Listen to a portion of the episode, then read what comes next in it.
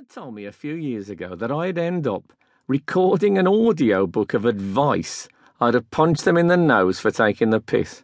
I mean, unless the advice is how to end up dead or in jail, I'm not exactly qualified. I'm Ozzy Osbourne, not Oprah fucking Winfrey. But here I am, Dr. Ozzy, as people call me now. And to be totally honest with you, I love this new gig. I suppose it all started just before my last world tour when a bloke from the Sunday Times magazine in London came over to my house and asked if I wanted to be their new health and relationship columnist. When I'd finished spitting out tea over my Yorkshire Terrier, I asked him, Are you sure you've got the right person? He said, Yeah, they were sure. If I wanted the job, the guy added, readers would write in with their problems. Everything from stubbed toes to tearaway kids to fallouts with the in laws, and I'd give my answers. I wouldn't even have to put pen to paper. Someone would call me up every week so I could dictate my words of wisdom over the telephone. Look, are you absolutely 100% sure you've got the right person? I asked him again. He just smiled.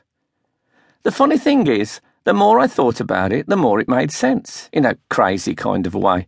I mean, by all accounts, I'm a medical miracle. It's all very well going on a bender for a couple of weeks, but mine went on for the best part of 40 years. At one point, I was knocking back four bottles of cognac a day, blacking out, coming round, and starting again. Meanwhile, during the filming of The Osbournes, I was shoving 42 different types of prescription medication down my neck every single day. Each of those drugs had about 20 or 30 different side effects, so there were about a thousand things wrong with me at any one time, just thanks to the pills. And that was before the dope I was smoking in my safe room, away from the cameras, all the crates of beer I was putting away, all the speed I was doing before my daily jogs around Beverly Hills. I also used to get through cigars like they were cigarettes. I'd smoke 'em in bed. Do you mind? I'd ask Sharon as I lit up a Cuban the size of the Red October. Please go ahead, she'd say before whacking me with a copy of Vanity Fair. Of course, I've also taken a few, well, not exactly legal things in my time. There are probably rats in US Army labs who've seen fewer chemicals than I have. It's amazing that none of that dodgy shit ever killed me. On the other hand, maybe it shouldn't be such a surprise given all the other things I've survived, like being hit by a plane. It crashed into my tour bus when I was asleep with Sharon in the back, or getting a false positive HIV test. My immune system had been knocked out by booze and cocaine, not the virus or a suspected rabies infection after eating a bat, or being told that I had Parkinson's disease. It was actually a rare genetic tremor. I was even put in the loony bin for a while.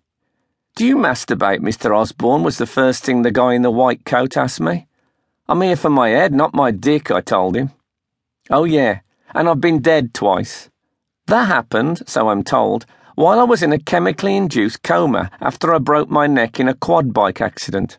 I've got more metal screws in me now than an IKEA flat pack, all thanks to the amazing doctors and nurses of the NHS. I always used to say that when I die, I should donate my body to the Natural History Museum. But since accepting the job as the Sunday Times Dr. Ozzy, which snowballed into a gig at Rolling Stone too, I don't have to anymore because a bunch of scientists from Harvard University offered to take a sample of my DNA and map out my entire human genome. What do you want to do that for? I asked them. To find out why you're still alive, they said. Thanks to them, I now know for sure that I'm a genetic anomaly, or at least that's what they told a room full of mega brains at TEDMED, a medical conference in San Diego, when they announced the results in 2010. The fact that I'm still alive isn't the only reason why I agreed to become Dr. Ozzy, though. I've seen literally hundreds of doctors and shrinks during my lifetime and have spent well over a million quid on them. So I'm now convinced that I know more about being a doctor than some doctors do. And that's not just because of the insane lifestyle I've led. I'm also a terrible hypochondriac. I'll catch a disease off the telly, me. Being ill is like a hobby. I've even started to diagnose my own diseases with the help of the internet. Actually, my assistant Tony does all the research for me, because I ain't exactly Stephen fucking Hawking when it comes to using a computer. Of course, I'm always asked, if you're such a hypochondriac, Ozzy, how could you have taken all those drugs over the years? But the thing is, when you have an addictive personality,